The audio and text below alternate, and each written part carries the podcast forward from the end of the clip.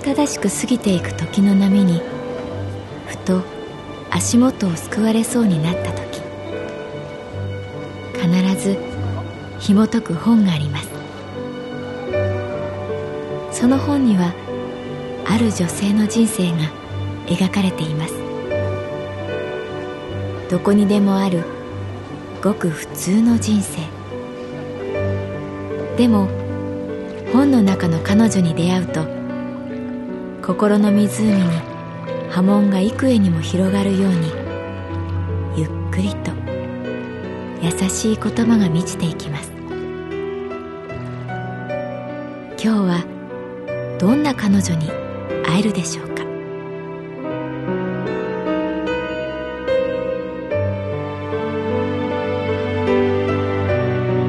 サウンドライブラリー。世界に一つだけの本。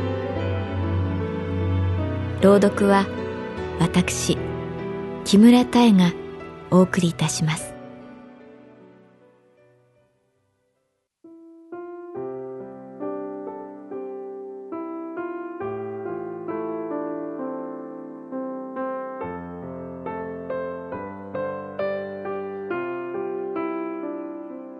私の名前は月原かな子。39歳。旅行会社に勤めている。大人になってからできる友達というのは貴重だなと思う。純子ちゃんは共通の友人を介して知り合った飲み友達で、いつしかその共通の友人より仲良くなった。まず初対面の時から彼女は強烈だった。共通の友人が終電があるからお先にと帰ってしまい、私と純子ちゃんは飲み続けた。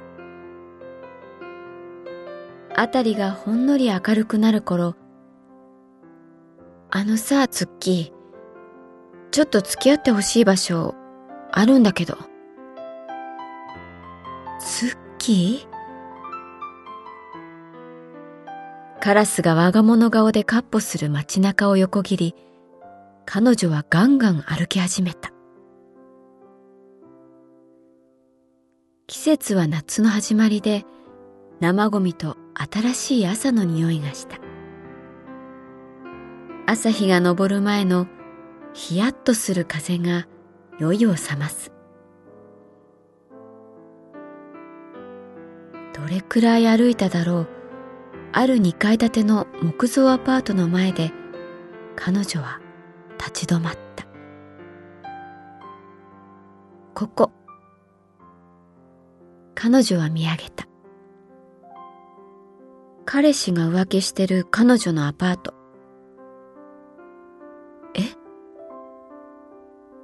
私の彼氏さ小さな飲み屋やっててね。その常連さんと多分できてる。一回後つけたことあるから。後つけたんだ。私もさ、その飲み屋の常連だから、同じカウンターで飲んだことあるのよ。その浮気相手と。で、今日どうするの？私が聞くと、さあ、わかんない。ただ、はっきりさせたいだけ。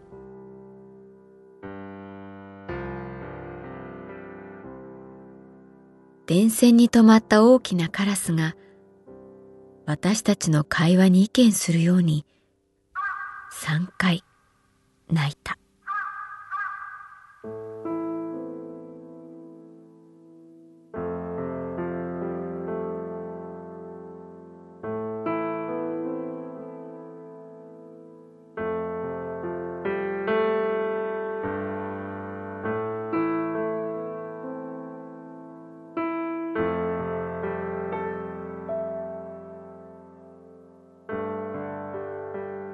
純子ちゃんの彼氏を待つこと30分。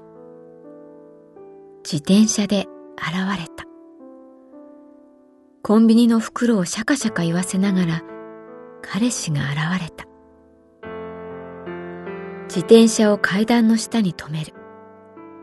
その丁寧な感じが A 型？と思わせる。鉄の階段をカンカン上がったその先に遅れてきた不良少女が二人。私は半分眠っていて、純子ちゃんはおもむろに立ち上がった。おはよう。その言い方で目が覚めた。な、なんで？と言った後、彼氏はくるっと後ろを向いて階段を激しく降りた。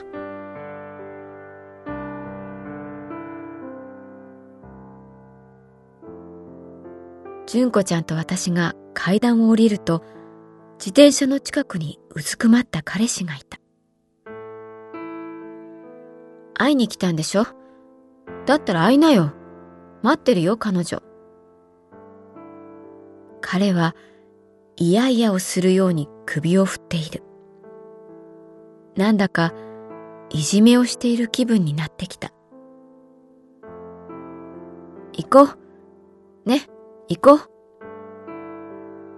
彼女は彼氏を抱きかかえ、一緒に階段を登った。何度かチャイムを鳴らすと、目をこすりながら T シャツにジャージ姿の女性がドアを開けた。私はなぜ自分がここにいるのかわからなかった。ドアが静かにしまった。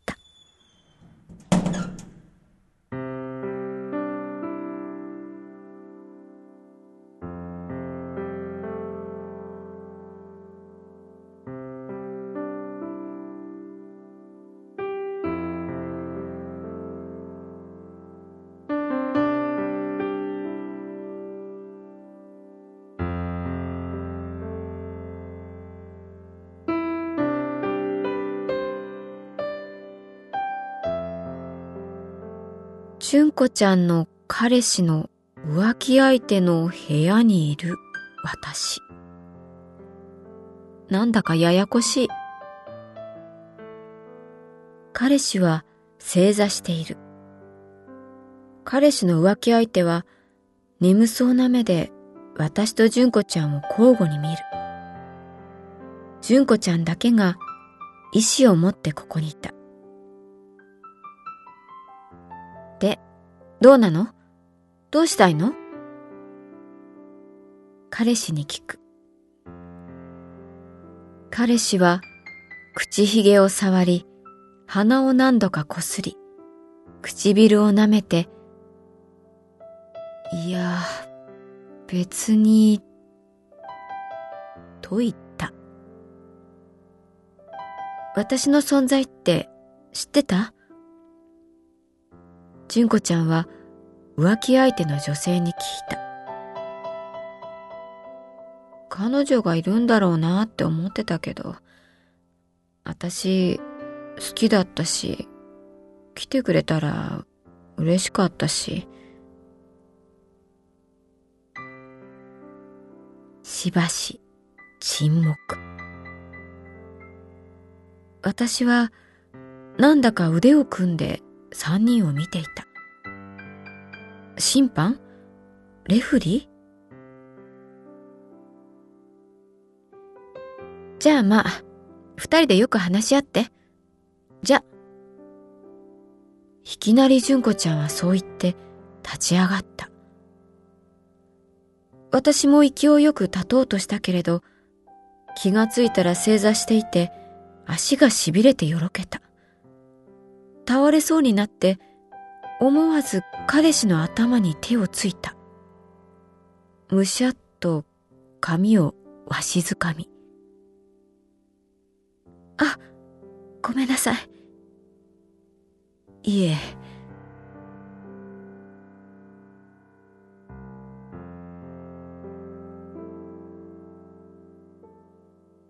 純子ちゃんと二人で階段を降りた。ごめんね。変なとこ付き合わせて。わざとだと思ったかな。え？私が彼の頭に手ついたの。いいよ、そんなこと気にしなくて。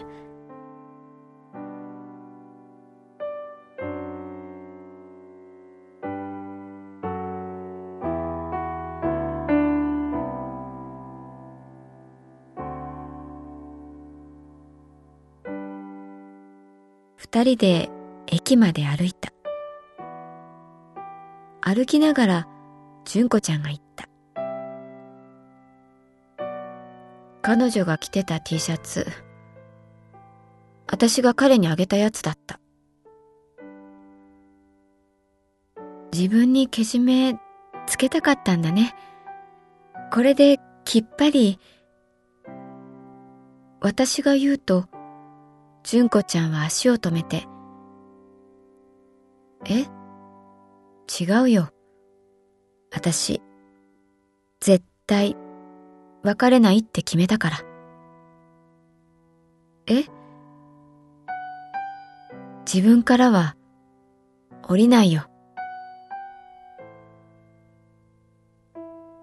スタスタ歩く彼女の背中を見た。なんだか頼もしく、すがすがしい。彼女がそう決めたのなら、そうすればいい。そう思った。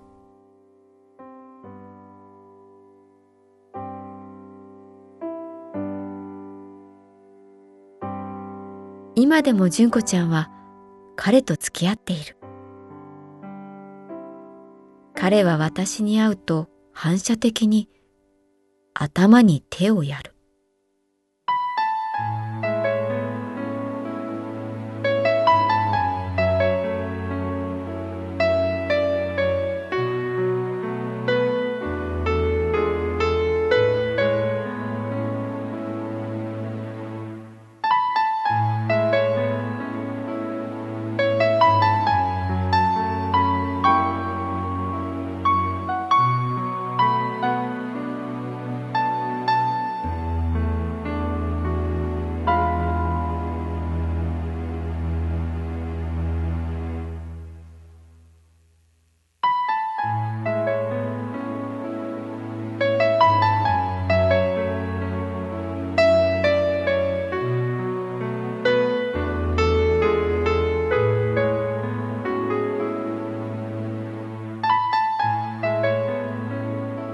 ドライブラリー。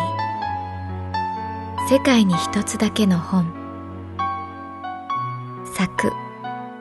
北坂雅人。演出。高橋智彦。朗読は私木村多江でお送りいたしました。